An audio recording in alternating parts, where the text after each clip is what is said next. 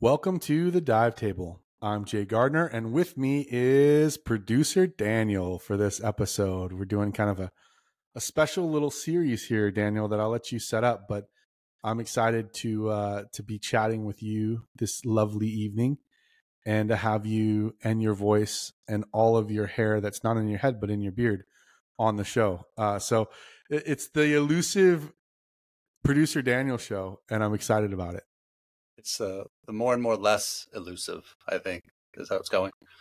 Uh, good, man. Good, man. Good to see you. Um, actually, I wanted to uh, I wanted to start this series because it was something we had talked about a long time ago, and life, etc., gets in the way. Um, so before we got any further, or specifically before you got any further, um, I wanted to sit down with you and discuss the path that you're on um, in scuba diving. Um, there's the the overview. There's the big picture path, and then there's a the smaller path um, that that you're on.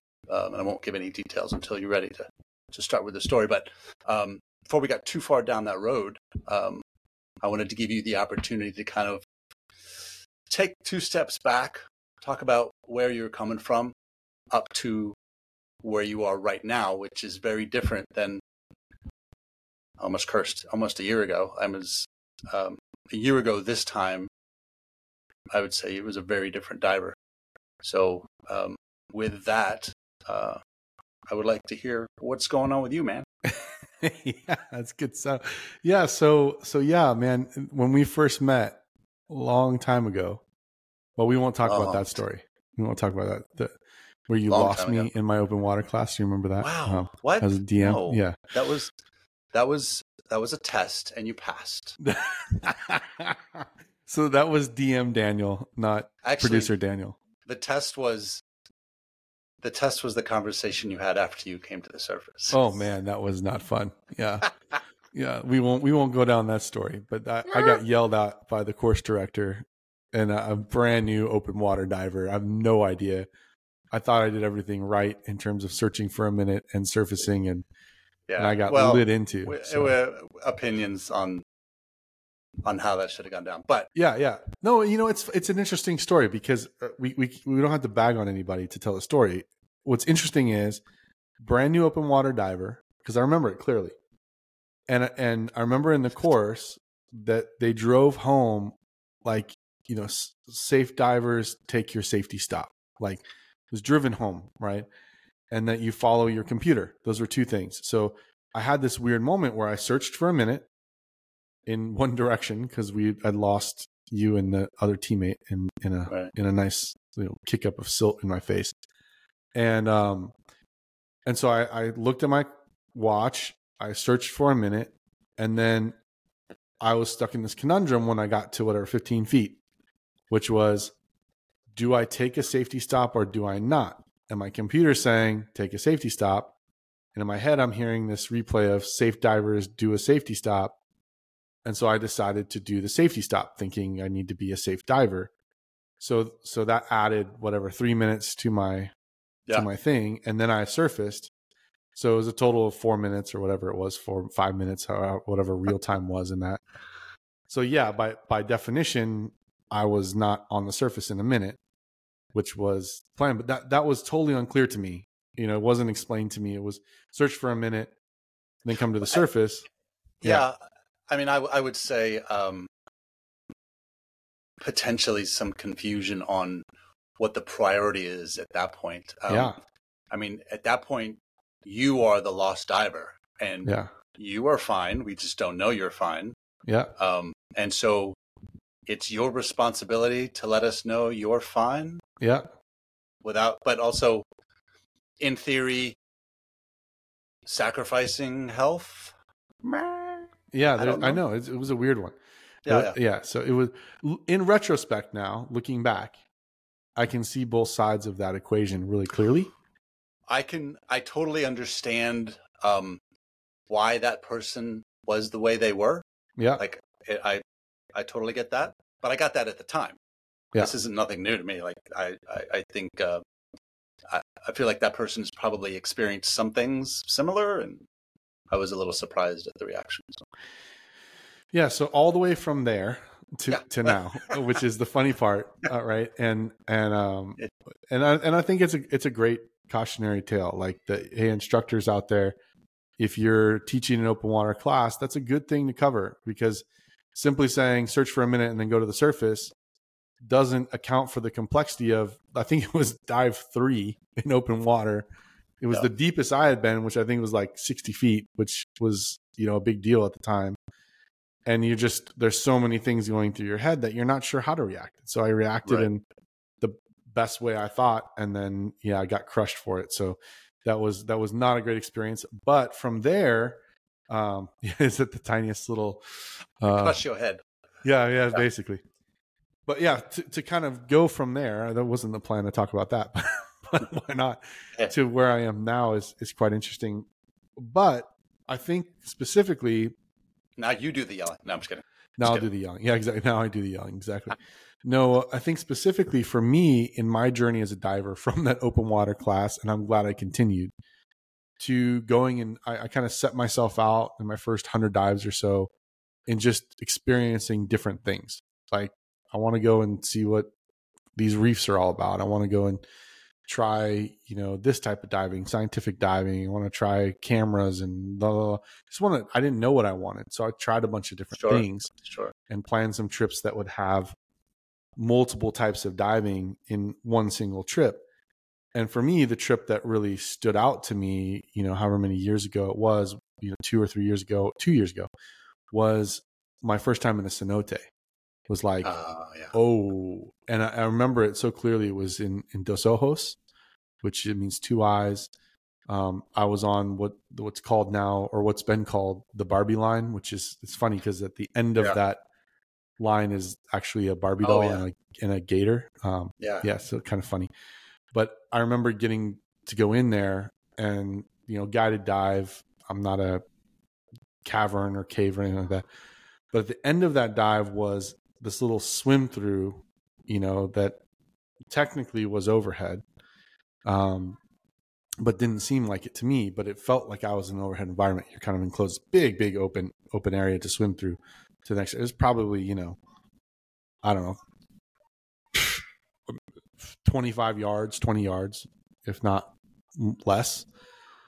And it just, that environment lit me up.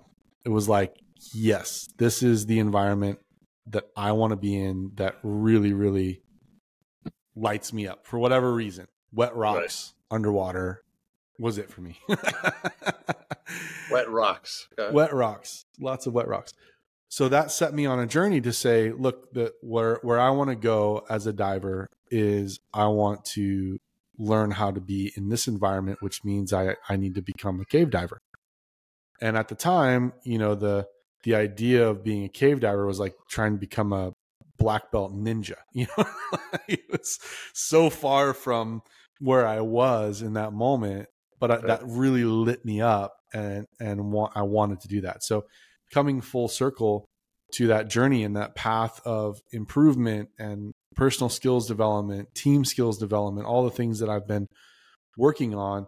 I just last week or two weeks ago finished um, my first really, I don't want to say it's my first step, but my first, I would say, official step in that direction, which is completing uh, what's called overhead protocols inside of the agency that I train with, um, which is really the the foundation for then cave one and cave two, which is next. And so that I think we wanted to talk about that and talk about that journey up into this point and and how how overhead protocols went and all that fun stuff. Yeah. Um. So who uh, who was your instructor?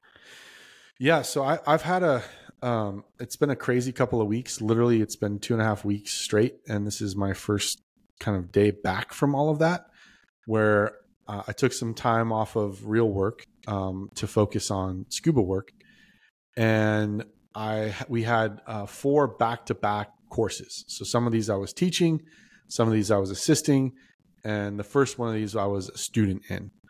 And so um, Ben Boss, who's the training director at UTD Scuba Diving, uh, flew across from Denmark. Um, he's from Holland, but he lives in Denmark. He he. Uh, it's a funny story that he told, I think, on the podcast that we had with him. Um, so he flew across and stayed with me for two and a half weeks here here at our- house, and we hubbed out of my um, garage slash shop. So I've turned it all into a shop now, and it is my garage, but it's my shop. It's my scuba shop dedicated to that.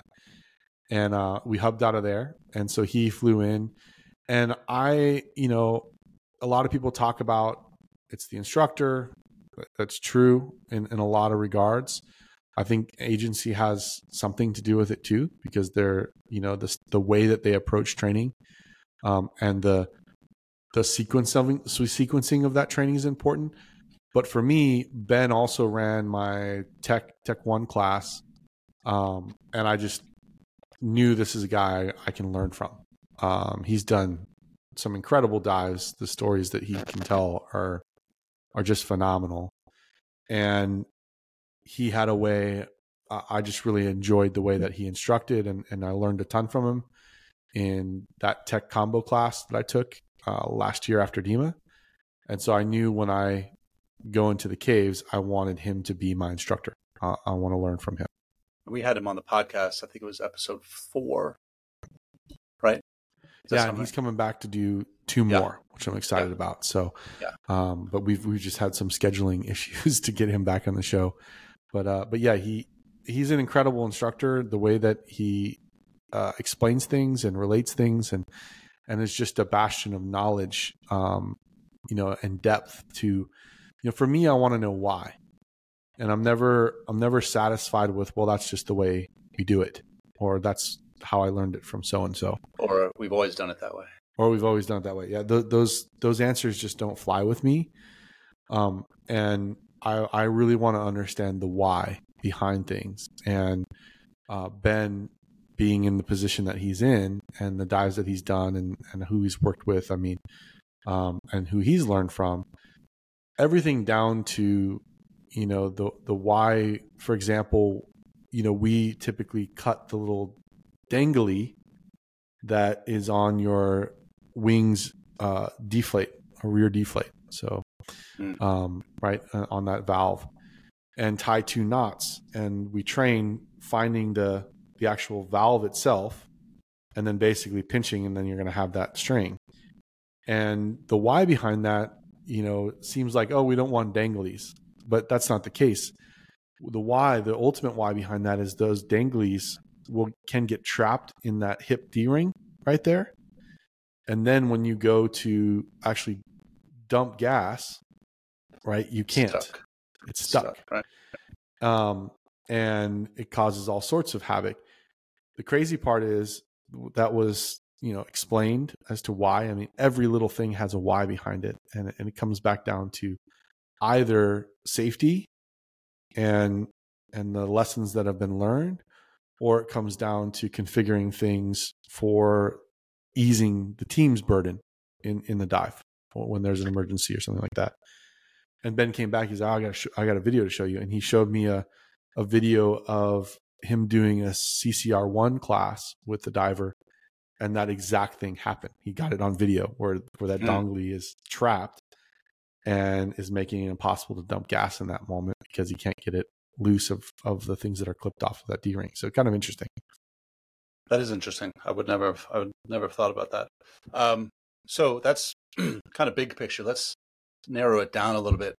Um, talk about the training itself, um, because you've you've had similar training to that before. So how is this different? Yeah, so it's a great question. Um, I think within the, you're so good at this. Uh, have you done this before? Uh, yeah. So so overhead protocols. Um, the the prerequisites within the UTD are Unified Team Diving uh, standards and procedures.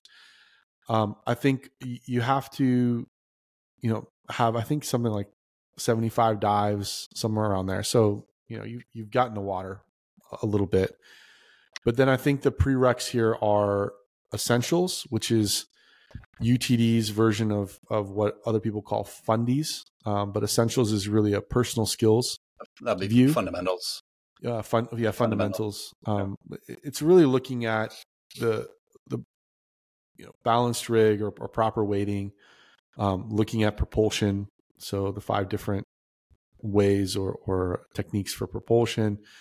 It's looking at, you know, personal buoyancy, breathing for buoyancy skills, and it's looking at, you know, your Uh, other skills. So five minute ascents and shooting an SMB procedures for that, all those things, and a basic six. And all these things are are taxing, like SMB, basic six, are taxing on your buoyancy and trim, right? So Right, you know right. you're task loading a procedure of shooting an SMB, but it's really testing not whether or not you know the procedure, but it's testing that buoyancy, balance, trim while you're task loaded.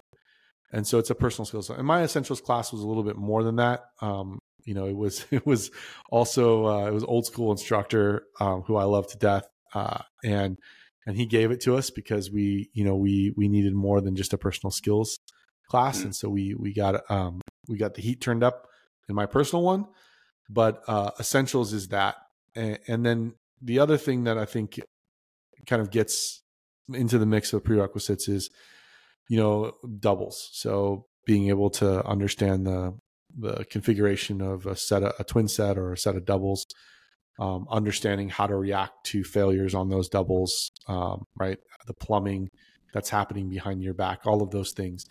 So those are really the prerequisites that exist for this course. For me my path was you know i went through essentials i went through a full idc uh, and became a dive master first with UTD.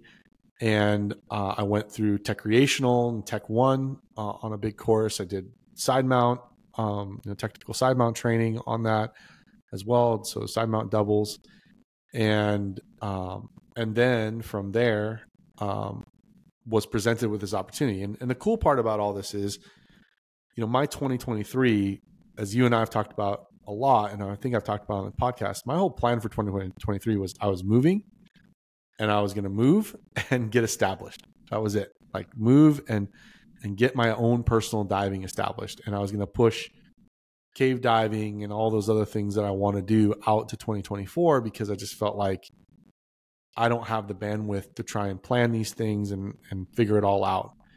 How's that going? Yeah, yeah. So I, I I've mentioned this on um on another podcast I think we did with Sarah. Like my strategy for dive travel often is uh I, I call it the the coat tailor. like, oh, you're going on that trip? Oh, Can I come along? You know, Yeah. like, or, or, hey, you know, I get called and hey, do you want to come on this trip? Yeah, you've already. How much does it cost? This okay? You've already got all the logistics. I got to book a flight and show up. Yeah, I'm, I'm Yeah. there. So this was kind of the same thing where it was. I mentioned it to Ben. Ben was coming out here. We had multiple things going on, and I said, "Hey, well, this is already happening. What do you think about adding OHP to this?" And he's like, "That's a fantastic idea." And then one of my really good friends, who we'll have on the on the show uh, in the next few weeks, I think in four weeks or so, um, Kevin Wood uh, had a clearing in his schedule to come out, so he came and stayed as well, and we did OHP together. And then we have the plan for doing Cave One and Cave Two, which is a, a combo class um, in Florida after DEMA. So we're going to go from DEMA is in Louisiana this year. We go from DEMA, drive ourselves down to to Florida, and then do Cave One and Cave Two um, there in Florida with Ben. and Kevin Kevin Wood has a pretty boring day job, right? Yeah, he does. He uh, Yeah. he he gets to sit in the cockpit of a B fifty two and uh, and and train others how to how to fly that thing. So pretty I mean- boring. I love to see pictures that he sends me of. Uh, You of take off, you fly, you land. Like what? Yeah.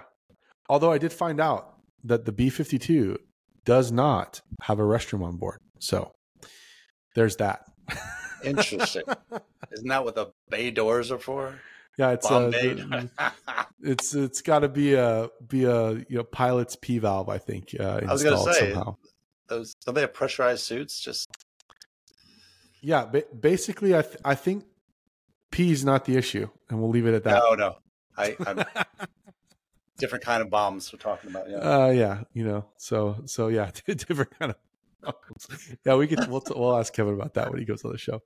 So anyway, so for me, um, the fact that this was even a possibility was was pretty awesome. But I know you you asked about course, so I can explain the course. But I want to kind of set it up with how excited I was that this is even in the in the mix for 2023. And if things all go well, um, and I'm able to perform well, then I will be a full cave diver on my full cave card uh, in November, which is pretty exciting. I mean, not that's not. No. Hey, yeah, so, you, um, thumb the dive. Are you willing to uh, humble yourself a little bit? Oh yeah, uh, absolutely, okay. always. So, um, I was just talking about a, a, book I read earlier, and the case studies in that book. Um, that's that's my favorite part, and it's probably a lot of people's favorite parts. So, if you had a book full of case studies, it would probably be boring, but they're spaced out just enough at the end of each chapter. But um, so, not that you're a case study, but uh, if you could maybe, I don't know, let us know when there was a time when you're like, well, that didn't go well, or I should have done this and I should have done that, or, you know, not that you were surprised you passed, but something along the training that maybe you hadn't been taught yet just didn't go quite the right way. yeah, absolutely. So, uh, to set this up, um, because it's pretty funny, is the the way that overhead protocols takes place, this course particularly, is in open water. So we're not actually in an overhead environment. And the goal of this course, it's a prerequisite to either wreck penetration or cave diving, is really to, to teach us the protocols for that type of diving in an open water, quote unquote, safe environment where we can surface in 20 feet of water surface, talk about it, go back down. So essentially, right. the setup here is that a cave, quote unquote, gets built. So a line is run, a main line is run in open water. And we are learning the protocols for following that main line to making jumps to marking you know those jumps to um, you know setting a just even getting into the cave right you you tie you take a reel and you tie a a primary tie off and you do a secondary tie off. And there's depths and requirements that we want for that that are ideal. And so it's it's learning how to deal with all that to to read the navigation of a cave or to lay line in a wreck. Right. The the number one rule in cave di- diving is a continuous line to the surface. Right. Your continuous line to the surface, a path back to the surface. So we're planning it from from the exit. And so there's a lot, you know, that you're learning in in how to read you know what do you what what do opposing arrows mean for example how do we mark our exit side right how do we tie in to the main line so there's these sorts of things that are happening right and it's cool because it's all happening in open water and so we have a we can get a ton done in a day um, of, of course the course is four or five days but we can get a ton done over the course of a day because we're not diving down inside of the cave and trying to figure this stuff out. We're we're doing it right there in open water. And then you're also learning how to deal with failures. So everything from, you know, a valve bubbles on the back of your on your back, uh, and how do you respond to that as a team? How do you reposition um, to you know a lost diver or lost teammate? How do you actually deal with that? What are some protocols there? And to get to your humbling humble pie here, one of those failures is what what's called a lost line drill, or what happens if you lose the line in a no visibility situation. So, set the scene a little bit here. We're in open water in San Diego, which in our case, we went to this awesome dive site called Marine Room, which is in La Jolla. And the the weird part about it all was that there was surge. So you're dealing with surge, which you wouldn't be dealing with in a cave environment, right? I mean, right. maybe some flow, but you're definitely not going to probably deal with surge unless you're in an ocean cave, and even then, you know, it's not going to be like an open water surge. So the surge would pick up, of course, at the most inopportune times. And you just have to learn when you're diving in surge, as a lot of people that dive in surge know, like yes, it's going to blow you, you know, 10 feet that way, but then a minute later, it's going to bring you right back. So yeah. just chill out, let it do its thing, and then continue. But it makes following the line kind of hard, right? And and all these sorts of things. So it was it was a good challenge, something that um, that we had a lot of fun with for for all the times that we were, we were diving there. But in this particular instance, a lost line drill, the, the protocol for that is simply, you know, get get to the bottom, essentially, find something to ground on, and you take out your safety spool and you find something to tie off to. And in our case, you tie off that primary tie and you try to find a secondary tie so that way you have directional view in your search. So you can you have a line and then from that line you can say okay i'm going to search this way and l- literally it's just kind of roll the spool out a little bit search with your hand roll it out a little bit more search with your hand right and go as go as far as you think okay this is not going anywhere and then roll it back up and now you have directional okay search that way i'll search the other way right so on and so forth until in a lot of ways you get lucky uh, you know and unfortunately that's that's the, there's no protocol for you know I can't see, and you'll find the line this way. You have to search for it. Right. So to to do these drills, um, we then get put into a blackout mask.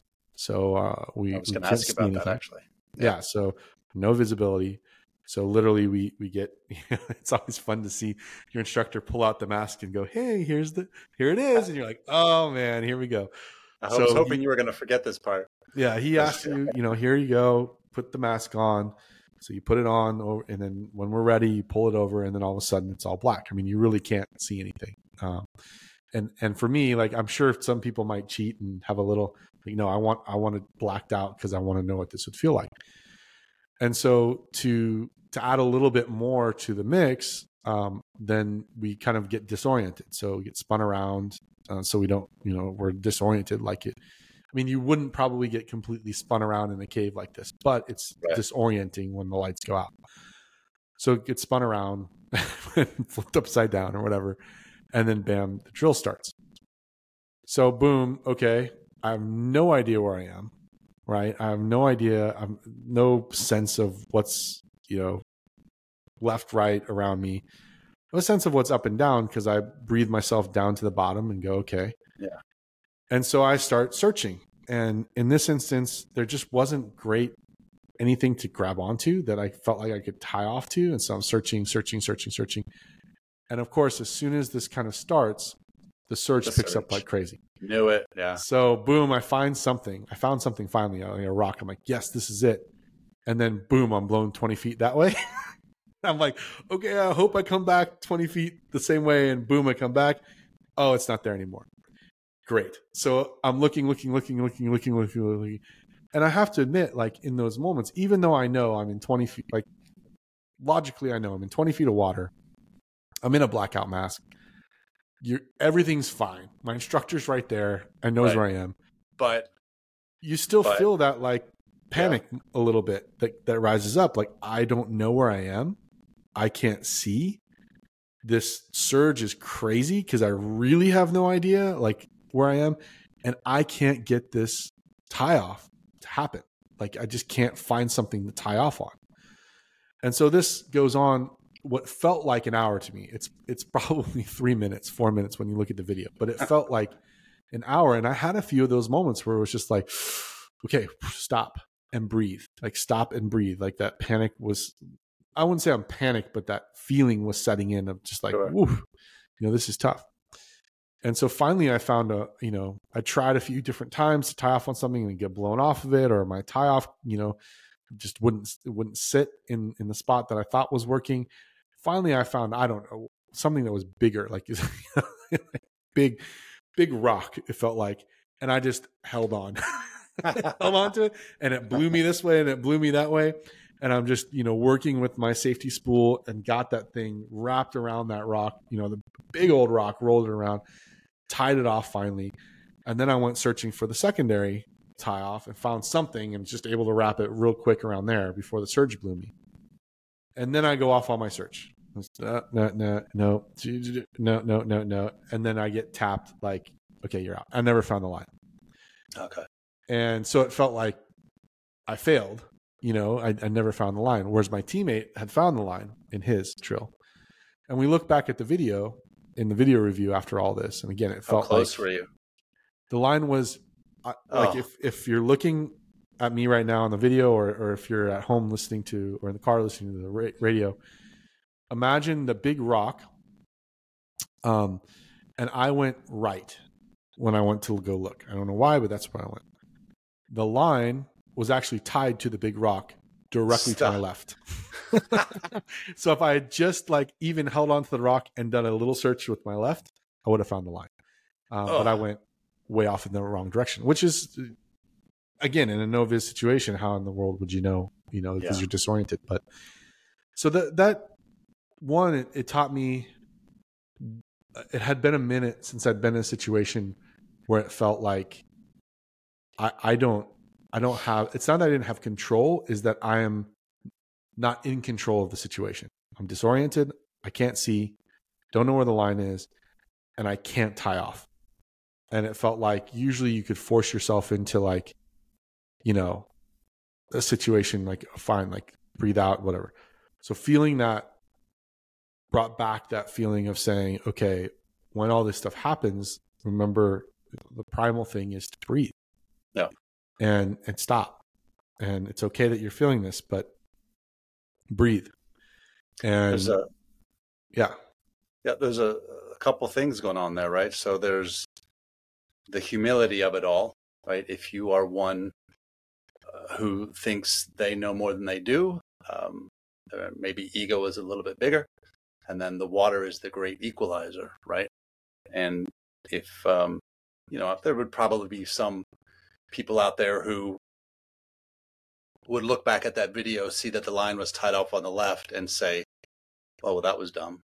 Not that they went right instead of left, but why is the line tied off on the left, or not blaming or taking responsibility for themselves. And you know, how many times has ego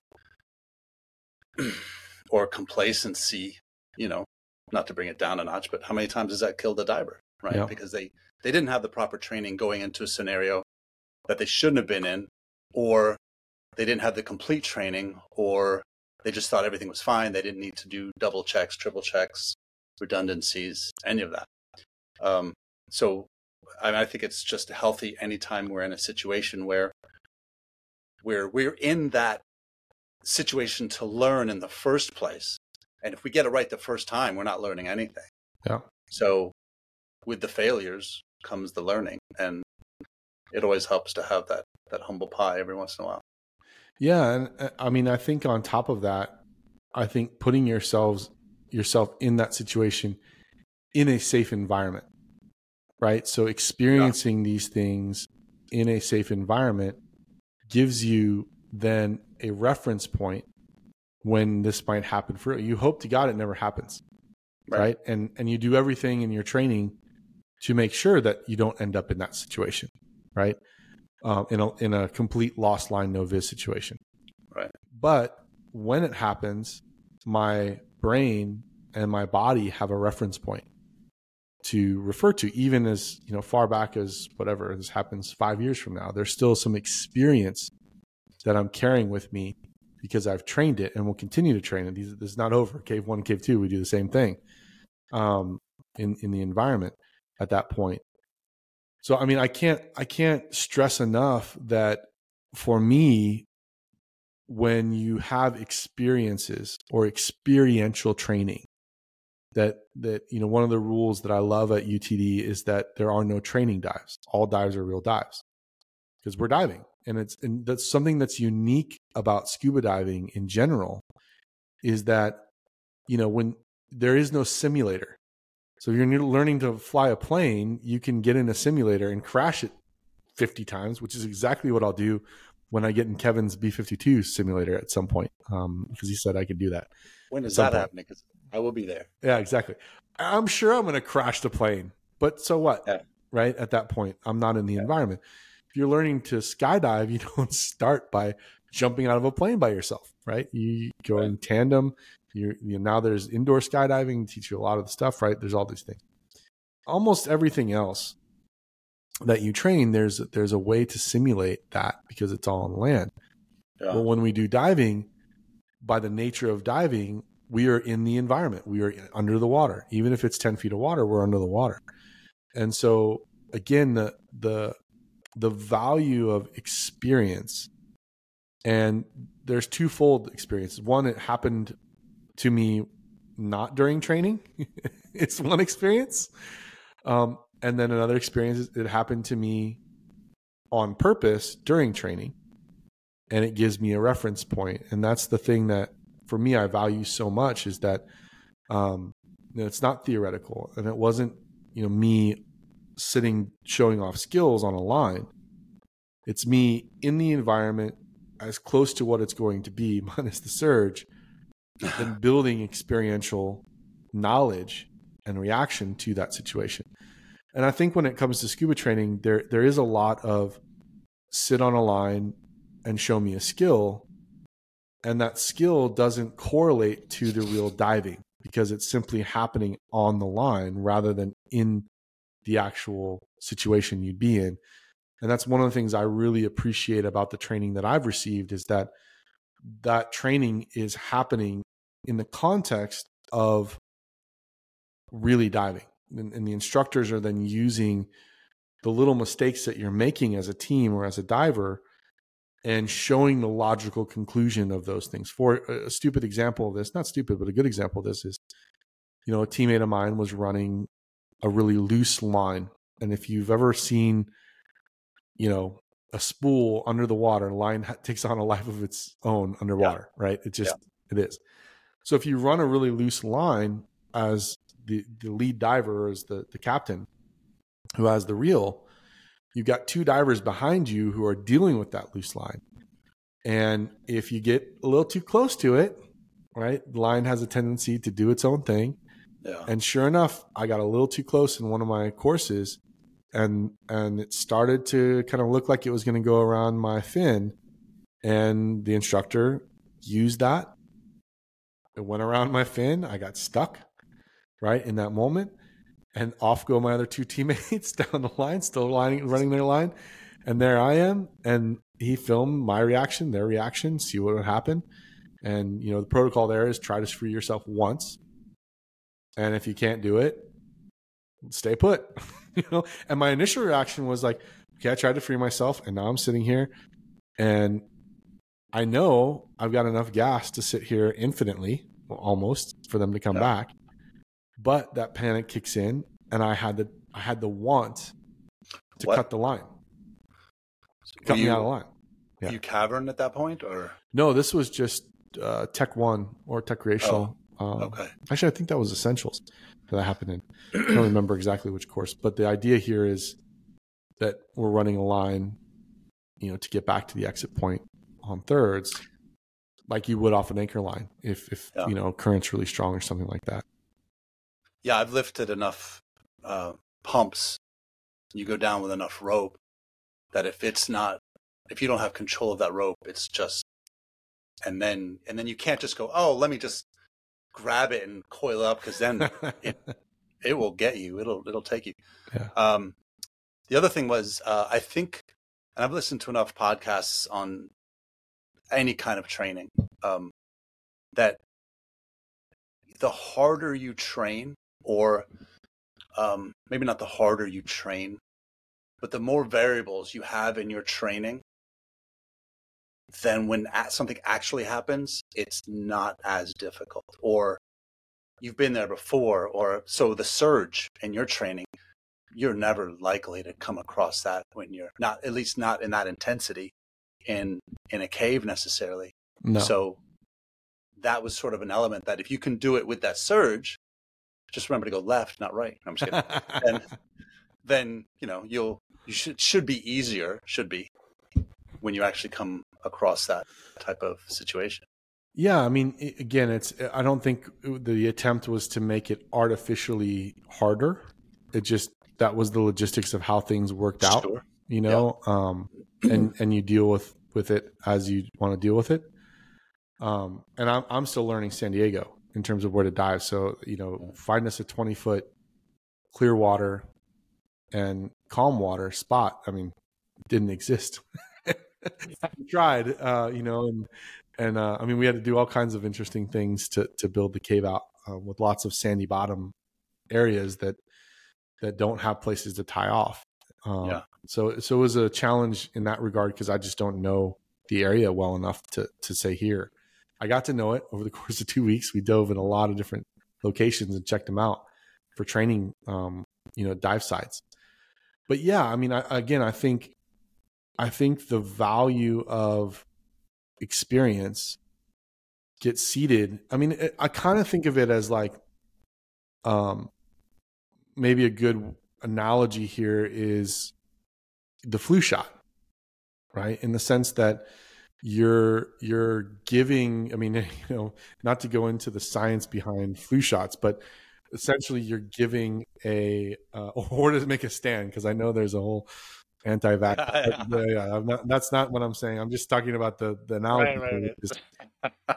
You're you, you, took a left instead of a right. You're supposed to go. Yeah, exactly. Yeah, you're, you're giving a, the disease, whatever it is, right? Right. let's just use the flu because live everyone knows what that is. A live virus. In, in a way to then train your body, your immune system, to be able to fight that so that you know that's the the the science behind that, whether it be COVID or flu or whatever things that people want to wherever you stand on vaccinations, the the science behind it is you give a little bit to train your body and immune system how to fight it, and that's prevents you from getting more sick. Is the is the logic there, the scientific logic, right? So in training within a real dive and not on a line demonstrating skills, that gives you some of that same live virus, quote unquote, in a safe environment within the context of your instructor. And, and again, in this case, in 20 feet of water, not actually in a cave, buried somewhere deep. Um, not deep in a cave, but you know, deep. If you're in Florida, most of the caves are deep, or whatever. We're in a very safe environment. It gives you that immune response to the problems or the failures that may arise or the things that you might face.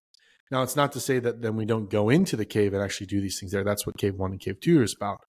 But in the introduction to it in overhead protocols, or for example, when we're doing a, Tech 1 dive, I mean, Greg and I told this story on the last podcast about, you know, um, you know, the, the Deco bottle getting stolen from Greg because Greg and oh, I yeah. thought we were smarter than our instructor, yeah. and we weren't.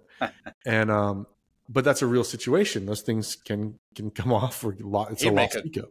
He'd make a great pickpocket, I think. Oh, I think so. I, I think that's yeah. where he learned. I mean, assuming he's not already. But. Yeah, I have to, I have to check my uh, my safe here since he stayed with me right. for two weeks. Check your watches. check for all my watches. Yeah, but uh, you know that that's a situation that then we dealt with it. It was like, oh, you don't have a Deco bottle. At first, it was jarring, and then after we dealt with it, it was funny because you're kind of like, mm. "Geez, yeah, he got us good on that one." But now I know if I one to observe the full diver before you call a Deco stop and make sure they have yeah. the bottle because we could have caught it a lot earlier. But then two, yeah. I have experience in saying if this ever happened in real life, how do we react to it? It's the same thing, you know, in now over or you know in a lost line how you react to it. I mean, hopefully the surge isn't throwing you everywhere, but eventually I figured it out. Eventually I figured out how to top. And if I had another five minutes, I probably would have found the line, right? And, sure. and you just cut cut the drill because I got the point, right? So again, the the value of real experiences in a safe environment is a lot like giving a little bit of the virus in a safe dose so that your immune response, or in this case, your your emergency response to dealing with those things, um, you know, our bodies know what to do because they've seen it before. Same thing becomes true in your scuba training. Our bodies and our minds. That's something that we don't really use when we're fighting a disease. Is we can't well, again, we're going to get into the whole thing, but uh, you know, we, we don't well, I mean, fight the can, disease with our mind. Uh, positive thinking. remain positive, and it should yeah. certainly help it. Um, but then you have uh, you'll have the the mechanical. Um, that's the right term. If something goes wrong, like if you say, "All right, this is going wrong. Here's the mechanical um, process in which to fix it," but then there's a variable that could be added into that, like a silt out. So you've got a problem. You've got an air problem, a gas problem, but now you're in a complete silt out. So you know how to fix it if you could see it, but now you can't see it. So again, the harder you train, or, and again, I don't think that's the right word, but the more you train, the more difficult the training. When something happens, then you're just better prepared to deal with it. Yeah, and I uh, think one of the things to that point is is that there are at least I've learned there are protocol divers that will react or you can become let me put it this way, you can become a protocol diver which is a rote response to a problem. If that makes sense. So Yeah, sure. you, you have a protocol to solve the problem and that's it. And I, one of the things again I appreciate in the training I've received is the goal is not the protocol. The goal is is the thinking diver and the thinking team. Yeah. And so the reaction then becomes about the brain and how we're processing this together than it than it does the protocol. And one of the things I appreciated in in some of the training I got was, look, like th- there isn't a wrong way to solve the problem if you get out. There are simply more efficient ways that we can solve problems. Yeah. So if you decide to do a a gas share on a fixable right post and exit the dive, okay, you got out. You planned for it in your gas plan, great. But more efficient would be why don't you just fix the right post? All you had to do is screw Yeah. in the first stage and you could have continued your dive and instead you spent all that money or whatever effort to get down there. That lends itself to the control of the emotions and the panic. And, um, you know, if you have enough people, then I would imagine the dynamic is is able to, depending on each one's responsibility, is able to solve that problem, right? But if you if you're diving with a single buddy, um, and you know maybe you've dived with this person for years or just a lot of dives, but you've never had a problem. You've never come across a situation that required um, some nuance to your problem solving, and then you know you don't know what's going to happen until it happens, and then that could be it could be the equivalent of sharing gas and going to the surface. The equivalent could be bolting to the surface because that's just where my brain goes. I'm just going to go because I know there's air. My buddy will be okay, or whatever the case may be. So the training, um, it's and it's hard to train in that situation if you don't have the right, I guess, structure, the right infrastructure for that sort of thing. Yeah. Um, but I think if you asked every scuba diver a yes or no question regarding training, just make up a question. It'll probably you'll probably get the same answer because no scuba diver should ever be like, "I'm good." I mean, I'm good if I if I dive within this environment, then I don't need any more training. Well, that's not entirely accurate. You know, you should always be. I mean, every dive is a training dive, but if you're diving at 30 feet and going south for 2,000 kicks and coming back, it's like, you know, what what's going to happen? Who are you diving with? The environment might be the same, but you know, maybe you had uh, I don't know, maybe you had a couple drinks last night, and it's going to affect your reaction on this dive. And then, anyway, a million different um, scenarios there, but I think training is key no matter what. Yeah, and and I think being open to you know looking at it more as a continuation rather than a Hmm. a checklist in the sense that a- like It's a lifestyle, not a diet. yeah, that's a good way to put it. Yeah. Because I mean, look, I, I mean, for me, I've I've trained technical diving. I've done technical diving. I know how to react to a failure on my twin set. But even I need to be put in that situation because I can take hundred dives on my twin set and nothing goes wrong. Right. And then I get back into training, right? And boom, you go, oh yeah, is it right or left? What what what do I need to do? And although I know what to do, I haven't done it in 100 dives because I haven't had that that reality. Like when when there's a failure in, in tech, you know, it, or even in, in the Silver Red protocols, there's a you know instructor brings down the air gun, and you don't see it coming, and all of a sudden psh, you hear the bubbles. Exactly how it would be. Um, and and again, you, you can do as many valve drills as you want, and think through those things. But then when the bubbles come, which is something you don't want to go and simulate yourself, like let's break the manifold to- just so I can make sure I'm trained on this. So it's so it's a continuation. It's not like check. I know how what to do if I hear bubbles on my right side.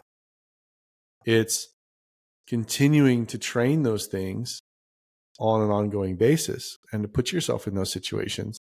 Yeah. And yeah, it might be as routine now for me to, which is not, I'm not saying that, but it might be as routine now for me to to deal with a manifold failure as it would be for me to deploy a, a backup light, for example. Um, but it's still something I should be doing in part of the training. And some of that stuff you, you just I can I can simulate a light failure all day long and deploy a backup light and deploy a second one. Um, and that's easy enough to do, but but simulating bubbles coming out uh, of of which side and making a guess, it's a little harder for for that. And so I look at it as, you know, no matter where where you are in your diving or wherever I am in my diving, wherever I think I am, it kind of comes back to the the immutable truth of scuba diving is as soon as you feel like you're on the high horse, get ready for the fall. And that's that's a lifestyle choice to continue to put yourself in the situation to feel the fall and not not get I think Gareth Lock talks about uh, I don't know if he talks about it in the same way, but the the idea being risk homeostasis where yeah, you do the same 30 foot, 60 foot dive. Yeah. Or man, if you're a tech diver, you do the same, you know, 200 foot dip on the same boat uh, every month, and it gets comfortable to the point where you you are normalizing the risky things that you might be doing. When you change the environment, or you change the conditions, or you change the visibility, which are part of the conditions, so on and so forth. Now you're dealing with something that that presents a different risk and it's not just the dip in lake travis and swim you know say hi to jim the rock and fran the rock and the other rock that you know you know you want to be able to train for those situations that that again we're we're in the wild and that's the thing Isn't with it? I feel like it's. It seems odd that if you do the same dive for a year, once a week, in your mind, you think theoretically, people will think or do think nothing's going to happen because nothing happened the last last exactly time, the last five times. But in reality, it should be absolutely be the other way around. You're just getting closer and closer. Like if you never get your reg set serviced, it should be closer and closer to it failing. So I don't know why we. It's weird that we think that. Oh, it didn't happen last time. It's not going to happen this time. yeah like equipment ma- or or buddy checks in um i think is oh yeah, a lot you're of fine. You look good. We're good. Let's go. Yeah, that, that's the the prime example in my mind. Yeah. There are so many things that be, can be solved in an equipment Prevented. match and prevent it. Yeah, Yeah. Before you ever hit the water. Yeah. That the fact that that those get skipped over because I'm an event is is a case in point to what you're saying. Is the the more and more we normalize the fact that we didn't do a buddy check last time and no one died, therefore we don't need to do a buddy check this time because no one will die. Yeah. It's kind of the, the logical logic behind it all is exactly what you're saying. You're hurtling closer and closer towards the sun. Yeah. like you're going to get burned. Like that's, I was actually coaching one of my students uh, in, we ran an Essentials of Tech course. Um, ben and I co taught that. And, you know, we were getting into the weeds with this particular student about um, weighting. And it's an easy place to get into the weeds because, um, you know, you start to know when you when you go through some of the training that we're doing, you actually know that when you're a pound or two light. It's crazy, but you you Hmm. know that, and you actually learn like the exact weighting for your you know undergarments or your your wetsuit, whatever you're diving in, the exact weighting. We measure right. What does your rig actually weigh underwater? We we use a fish scale and measure it, right? Yeah. Um, and so she was kind of going down the rabbit hole of down to the pound, and I said, look, like I get it. Um, that, that's a really good like thing to think about, but it's also like chasing the the white dragon or whatever the whatever the phrase is, right? Is that like look conditions? You know, did you eat a big meal last night? You know, Yeah. like you, you have a little more bioprene maybe today, or you know, did you you know is it colder? Are you did you change undergarments? Are you diving the same twin set, or is it you know you, Or- you switched to aluminums, right? back to the back to the the bomb topic. You haven't. Yeah, you haven't released any bombs uh, yet. in, in Yeah. a while. You haven't, you haven't your B fifty two hasn't been out, out of the out of the hangar yet. Um, you know, whatever. So, so weighting is going to be variable. You, you know, saltwater, EAN, whatever, Yeah, 35, sure. whatever. Like, I mean, it, it changes, it shifts. And so, like, you want to be within a range. We know our lungs are about four pounds we can we can deal with on a shift with our lungs. So we want to have a, a range. Now, if you dive in the same place 100 dives every year, yeah, you should know your weighting for that spot. But if Yeah. I'm on a boat, I'm going to take the first dive and go like, ooh, I feel a couple pounds light. Let me throw a couple more pounds on, right? I want to be within that range. I said, the, the- but the things to obsess over are the things that there are no variables to. An equipment check or, or a buddy check, there is no variable. You either do it or you don't. And that's something to obsess over Sure, and to be sure. obsessive about right and doing it the same way over and over again so that it becomes something that that you are disciplined in doing gas planning we, we can't change the amount of gas we have under the water. I mean i guess we can if we've staged bottles and things but but if we haven't done gas planning and we're not clear about is this a half usable all usable thirds usable situation and what rock bottom is which in our in my language rock bottom is enough gas to to to take two divers to the surface or to the next available gas source in a in a no gas available situation. That's something that that that there is no variable to really unless the dive plan gets completely screwed at some point for whatever reason and then we're able to do that recalculation in our water as a team. So those are things to obsess over is the things that that are um, i think that are relatable back to that risk homeostasis which is to say not normalizing things that are super simple that we skip that turn out to be super risky Um, so what's next? yeah, so a lot of a, a lot of topics in this one. This is a good a good uh, a good one. Um, yeah, so for me, uh, I'm I'm super happy. So I, I passed overhead protocols, which is really kind of a pass fail. It's not a certification, but it's a prereq class. So I'm cleared for the next step. And so after DEMA this year, um, which is in I think I already mentioned is in New Orleans. Yeah. Um, we're going to go down to Florida, and uh, excited about hubbing out of uh, out of Cave Country there, and uh, we are going to do Cave One and Cave Two, which is um, Both if- of them. yeah, if you look at UTD's standards, uh, Cave One is really the only. I think it is the only course that has a time limit on it in terms of like if you're certified Cave One, it expires. It's the only one that expires. Oh, oh, not the course itself. like- no, no, like it ex- it's an Okay. expiring certification. And the reason that Cave One is even in uh, in the standards, from what I understand, is because it's it's taking into account if like a hurricane comes through and we can't finish full cave or something like that. At least you can get into the environment and practice. And so it's it's a rare certification. So you- Cave Two is full cave, um, full navigation within the cave, um, no decompression, and obviously not a rebreather yet in the cave. Um, but uh, that's Cave Two is full cave, and so the way that it's done is Cave One and Cave Two are combined, or I forget how many days, five or six days in the environment, um, and so that will What be is November. what is what's the course with full cave and decompression? Um, I have to look it up. I, off the top of my head, I couldn't tell you. I think that um, Cave Two introduces. Um, I'd have to look it up. I think it introduces either. I don't think it introduces decompression, um, but it introduces, I think, stages. I'd have to look it up. I don't remember. I don't know off the top of my I'm head. just curious. Yeah, That's Cave Two. So so that's one part of my and so by the end of the year, again, if, if all things um, go according to plan in terms of my performance and you know, I, I not a whole lot of risk, I think, in that part of the country for for that time of the year um, of not being able to finish because of the environment. Then at the end of this year, um, I will have I, I will have achieved my first scuba goal, um, which was to become a certified cave diver, uh, and I'm pretty excited about that. a- at least six months in advance.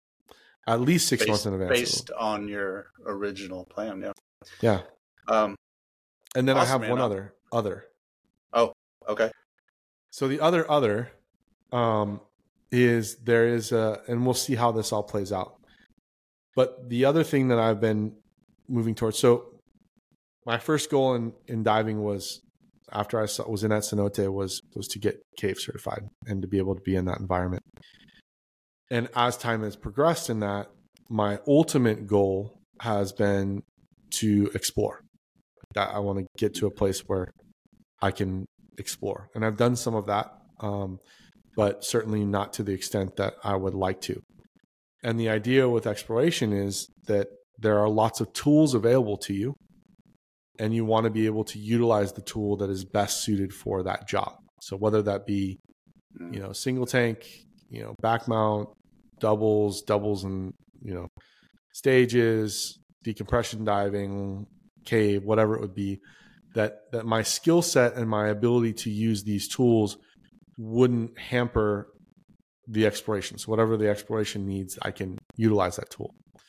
That's been kind of the the putting tools in my backpack view of of my training and and and all that. So one of those tools that has become extremely relevant to me now that I'm in San Diego and have done some diving here has been hey like there's some really interesting things that are deep here and gas um, and and gas mixing now become limitations to being able to see what those things are or to explore those things down there or whatever. Not, I'm not exploring like it's never been seen before, but exploring for myself.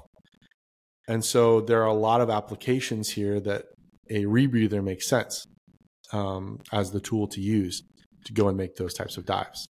Is um.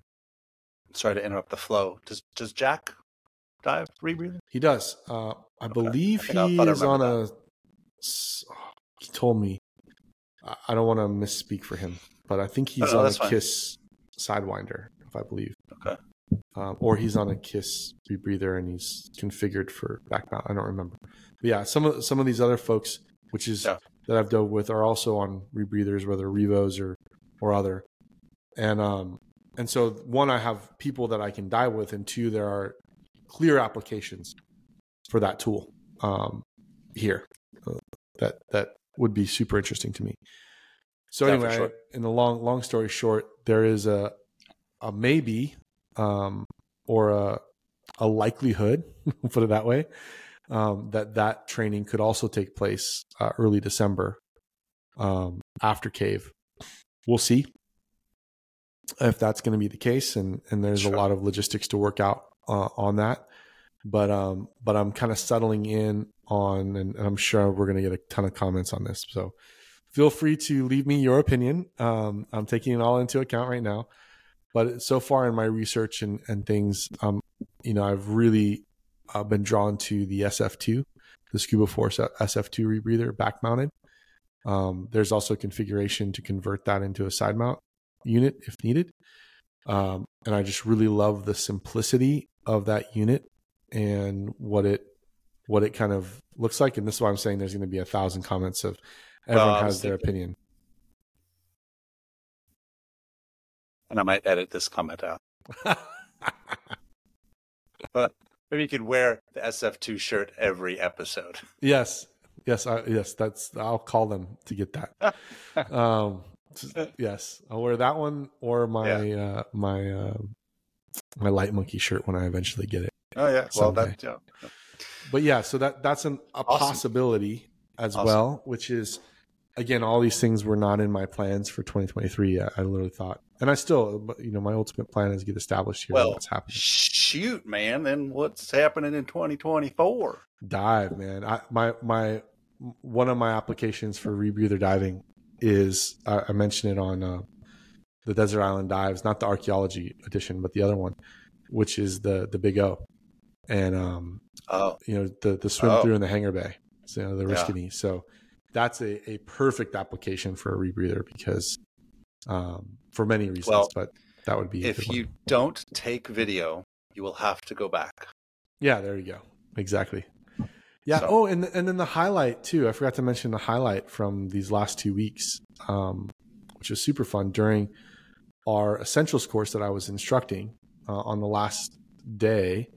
We were doing some more dives together, um, and we decided to go to La Jolla Cove. And um, right now, it's well, it's always the case that there are sea lions and seals there. Oh yeah, I saw the video. Yeah, but right now there's a lot of uh, they're pupping as well, or the pups are out Uh, and so we got to take uh you know some some a lot of fun diving with the, the sea lions Did- and did you uh, did you notice that? I mean, our our mama, our moms protective of their pups, or it's hard to read like i was asking actually um uh, one of the buddies i made um is a lifeguard uh, i think he's a lieutenant or some high up in a lifeguard about that and how to read their reactions because they're that one video came right at you, snapped, and then left. Yeah, so, so So- so some people read that when you see that video as they see the bubbles and they're blowing bubbles along with you. Uh, Other people, and the way I read that video was, "Hey, get the heck out of my space." looked like a false charge. I mean, it looked like a Yeah, like, like a get out of here. false charge. Yeah, like uh, that's how how I read it, um, and Sure, I fully didn't expect. way, uh, safer way to read it. But Yeah, yeah. Uh, so I mean, you know, it's a wild animal, so you know, you you you don't know, and we Oh, weren't you mean I shouldn't go up to it and take a selfie right next to something? yeah, and you actually see this. and- I mean, it's it's wild, but Jeez. but no, we were we were in a respectful like we didn't go chasing them. We we let them kind of when we saw them, let them have their space and try to capture. I have some other video I'll have to share, um, which is beautiful of them in, in their own space playing and things.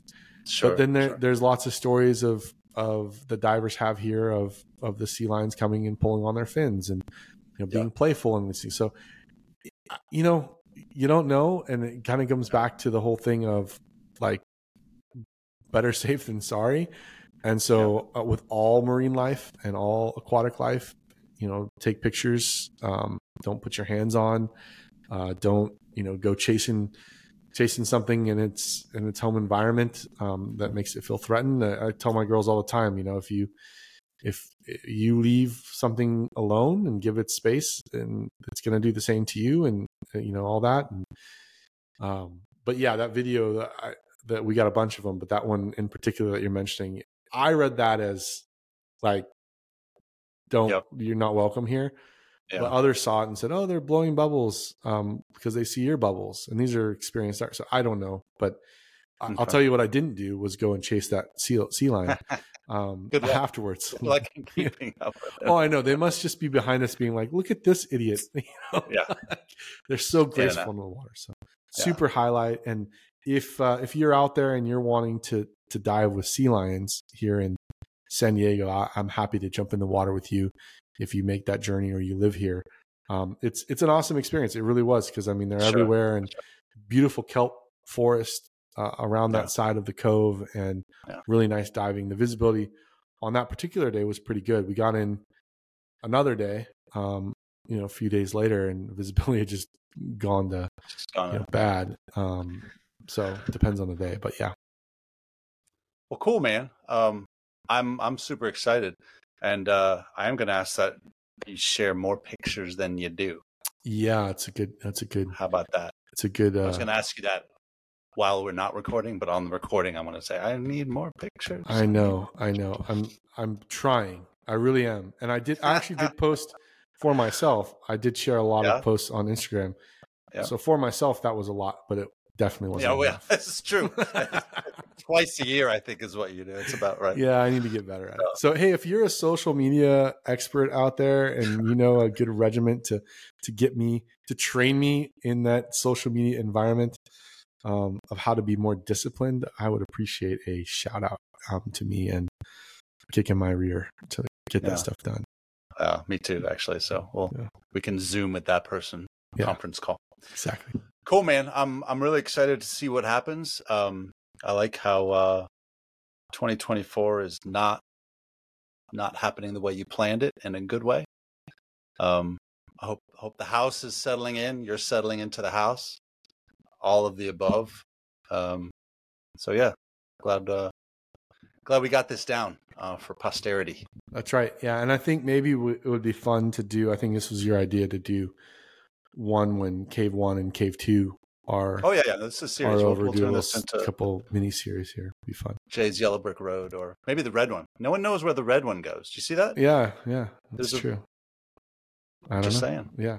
No, I Just mean, I, like I said, I'm super blessed and and surprised that this was even an opportunity this year. And I said I, I'm really thankful to um, my my good friend Kevin Wood as well because he's I took on the planning for OHP and all the things that happened here.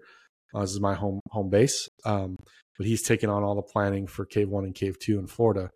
And so again, I kind of can ride his coattails on that. And so I again, if I had to take on all the planning logistics for all that, I probably wouldn't be doing it just because it's you know one of those things sure. this year. Um, but the fact that it just dovetails off of DEMA, I'm going to be at DEMA anyways. Um, you know, it's not too far of a drive down to Florida from there. Like all of it kind of works out, and so I'm thankful to a lot of people who are handling some of the logistics for me to be able to to join in. And then, like I said, if things go well, and which I anticipate they will, um, I don't have any reason to think that they won't. Um, then yeah, then then by the end of this year, I'll be full on cave certified, which is which is a goal for sure. But the bigger goal is to dive in the caves. So then I'll be Yeah. allowed to then dive in the caves, and that's Yeah. going to be uh, make for a fun 2024. And then if the rebreather thing comes through as well, then there's something to work towards in, in terms of being able to bring that unit into an overhead environment, which is more training. So it's not Sure. it's not like you get rebreather and then hey, go dive some caves. No, that's No. rebreather one is same limits as rec one, 100 feet, you know, open Yeah. water, no overhead. And so there's training to do on that unit, hours to put on it to be able to bring in the Uh, caves. so I you can think see you did. You did a hundred feet rec one. You're not supposed to do a hundred. Yeah, well, I what dive dive five, I think it was like six. Hey, what's down at 100 feet or 100? I think it Let's was go. 130 was the. And I I, don't know rem- what I actually told that story uh, the other Nope, day. nope. I won't tell it now, but I told the story where I was like hanging my my hand down to hit that 130. Oh, oh. I In thought it was the- the. I thought it was the the compass fail. Oh no, gosh, that was a whole nother situation. But that wasn't deep. That was that was just Oh, it wasn't okay. no. We were we were mid water at like 60 feet. Sixty feet. Okay. Couldn't see anything and vertigo and all the other things kicked in. So, but that's Fun a whole stuff. different story. No, Yeah. the deep one was was. Well, yeah, we'll have to tell another story. It's not to pick on you, but yeah, I, I remember the first time it was like, "Hey, how deep can we go?" And you're like, "Yeah, I've been deep in a long time. Let's why not?" And Yeah, in my mind, I'm going, "Oh well, I'm I'm with a dive master. Like, you know, I'm I'm fully safe." And we did, and then there was like, I think there was another buddy separation, and I remember hanging my hand Not for down. me though. No, no, no. Not We me. lost Not some other time. guy Yeah. who, No, who because- ended up we lose we lost him a lot not because we lost him because he would just peel off and do his own thing and then Oh yeah. I don't, I I- remember his name now but I'm not going to mention it on the podcast but there was a guy No, that's fine. You told me afterwards. yeah there was a guy Vaguely. anyway long story short yeah I remember like getting down to 130 feet on air Yeah. and hanging my watch down to get it as deep as possible just to like Yeah. show it on my you know my computer Yeah. and just you know no narked out but just kind of okay that was fun for for five minutes and now No, I mean there were, enough I, gas mean, I remember a, a line. There was a line there. Wasn't the line go all the way down? Or- yeah there was a buoy that that a line Yeah, yeah. well a line went down to another line that went down to another line Yeah. that took us all the way down yeah Yeah. But So anyway all right, man. Well, great catching up. I love you on the podcast. Can't wait for the next episode. Yes. yeah. And looking ahead, um, so so we have the final episode with Greg coming up, which uh, I think uh, is going to be great. And then we've got three with Kevin Wood, so he'll come onto the show, which is exciting, and Yep. we'll learn a little bit about some of the similarities maybe between B fifty two His training boring day job. and Yep. uh, and scuba and. We Mhm. have a ton of stories because we've dove a ton together and been in a lot of these trainings together. So it'll be fun, hopefully fun episodes. And then Ben Boss will actually be back on the show as well um, at some point. And we're going to talk about designing trainings for adults, which is going to be interesting and amongst other and things. then after that, we don't know. who knows? We got we got we got big. que- Well, we know we have a couple more of this series of Cave, and Yeah. uh, and then we don't know what's going to happen because we we haven't We know- invited any other guest I co-hosts. think I think we know what we want to happen. yes, but we're not ready to talk about that. No, yet. we are not. Yeah. So we, it's been it's been a weird season two. I can't wait to do a season two recap, um, and Mm. and just you know talk about how this season has been a very challenging and very rewarding Yeah. season at the same time. Sure. But uh, A lot But of yeah. practice. It's good practice. It Every is. episode is a training episode. that is not the situation you want to be in as a podcast. But I think I think But that it's good. actually like is true, has been true This yeah. this season. Learn which has been great. new. I mean, we've what's cool about this season, I think, so far has been um there's been so many different voices. And Yeah. you you hear the passion from all of these folks in different areas. And I know for myself I've learned a lot and um not only about diving and about those interests, but about divers and and those how those paths uh how they gone down their path and things.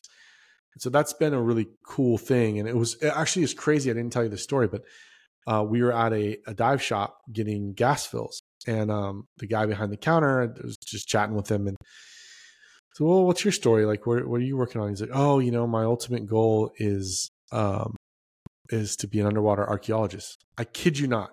Those are the words that came out of his mouth and I probably look like such a fool because I was like, "No, bleep! You're kidding in the middle of a stop shop. You're kidding me!" Like I'm like yelling at this poor dude. He's you know just Like, graduated, what? got his master's. He's like, "Why is this guy yelling?" And I was so excited because I'm like, "Oh, we we just finished these two episodes with you got to meet this guy Greg and blah blah blah. I'll introduce you guys." And and we started talking about the stories and, and all that. And so um, I'm I'm bummed I haven't heard from. So if you're listening to this episode, dude from Ocean Enterprises, I forgot your name already. Why haven't you reached out? Number one, and number two, I know where you work, so I'm going to come and say hi to you. Um, but I want to introduce him and Greg, and hopefully he's listened to some of the episodes. I love Greg's uh, Greg's definition of underwater archaeology. Yeah, Do you remember from the episode? yeah, it's like, like, well, basically everything you do in archaeology, underwater. yeah, yeah.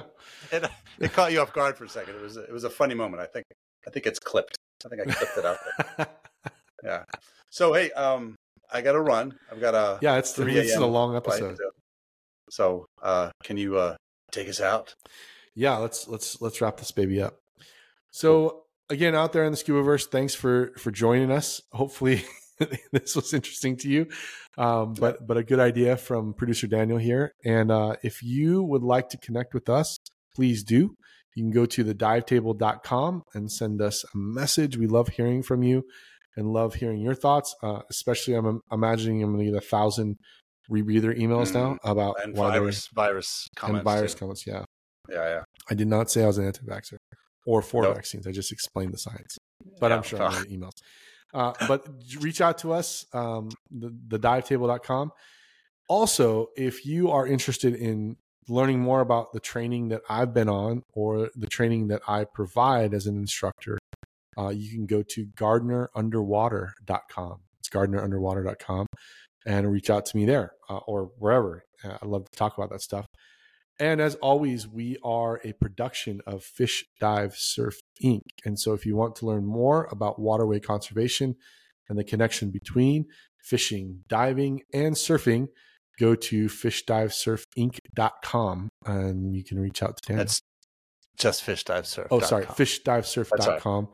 Um, the ink is is implied. It's silent. The ink is permanent. the the ink is is is is pronounced with nothing. Just Yeah. fishdivesurf.com. Yes, fishdivesurf.com. So uh please reach out. We'd love to hear from you. We'd love to hear what your journey is looking like. You know, what surprised you? I have a ton of surprises this year. Uh, and I'm sure we'll hear from some stories. and maybe maybe Yeah. we should, you know, to read some of these on air. We'll get some and read them on air. That'd be fun. Good idea. Yeah. So thanks for joining us for this episode, and we hope you come back for the next episode of The Dive Table.